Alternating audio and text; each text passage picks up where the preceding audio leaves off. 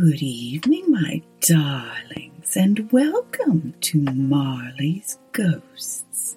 It's time for another Dread Time story. Now get yourselves all tucked in. Ready? Good. Let's begin. Tonight's story is The Dead Wife, an Iroquois legend.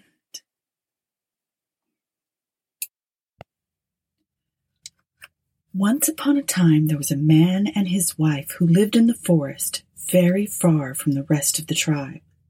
Very often they spent the day in hunting together. But after a while the wife found that she had so many things to do that she was obliged to stay at home. So he went alone. Though he found that when his wife was not with him, he never had any luck. One day, when he was away hunting, the woman fell ill, and in a few days she died.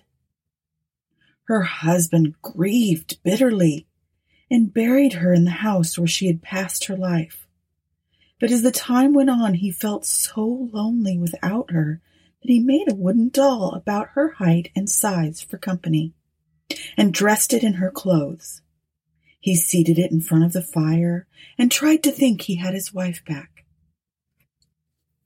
The next day he went out to hunt, and when he came home, the first thing he did was to go up to the doll and brush off some of the ashes from the fire which had fallen on its face. But he was very busy now, for he had to cook and mend, besides getting food, and there was no one to help him, and so a whole year passed away. At the end of that time he came back from hunting one night and found some wood by the door and a fire within. The next night there was not only wood and fire, but a piece of meat in the kettle nearly ready for eating. He searched all about to see who could have done this, but could find no one. The next time he went to hunt, he took care not to go far and came in quite early and while he was still a long way off, he saw a woman going into the house with wood on her shoulders. So he made haste and opened the door quickly, and instead of the wooden doll, his wife sat in front of the fire. Then she spoke to him and said, The Great Spirit felt sorry for you because you would not be comforted. So he let me come back to you. But you must not stretch out your hand to touch me till we have seen the rest of our people. If you do, I shall die.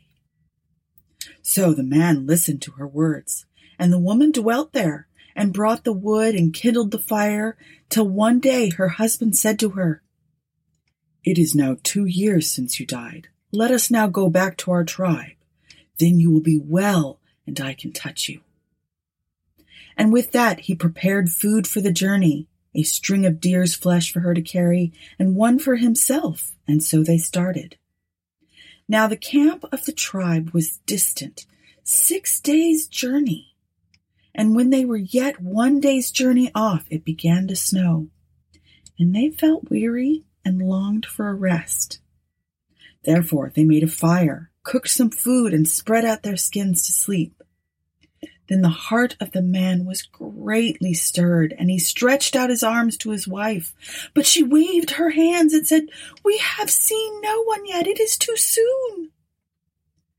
But he would not listen to her, and caught her to him, and behold, he was clasping the wooden doll and when he saw it was the doll, he pushed it away from him in his misery and rushed away to the camp and told them all his story. And some doubted, and they went back with him to the place where he and his wife had stopped to rest.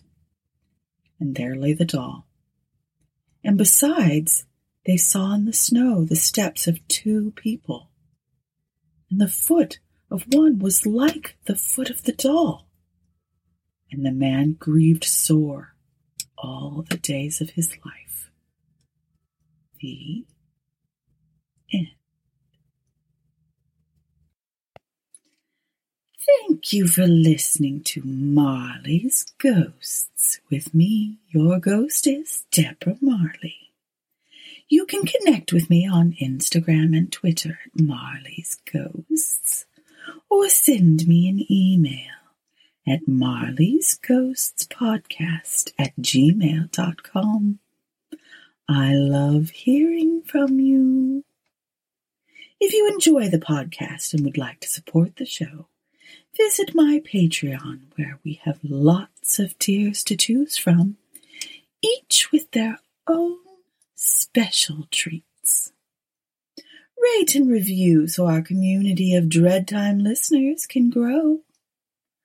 Until next time, my darlings, sleep well.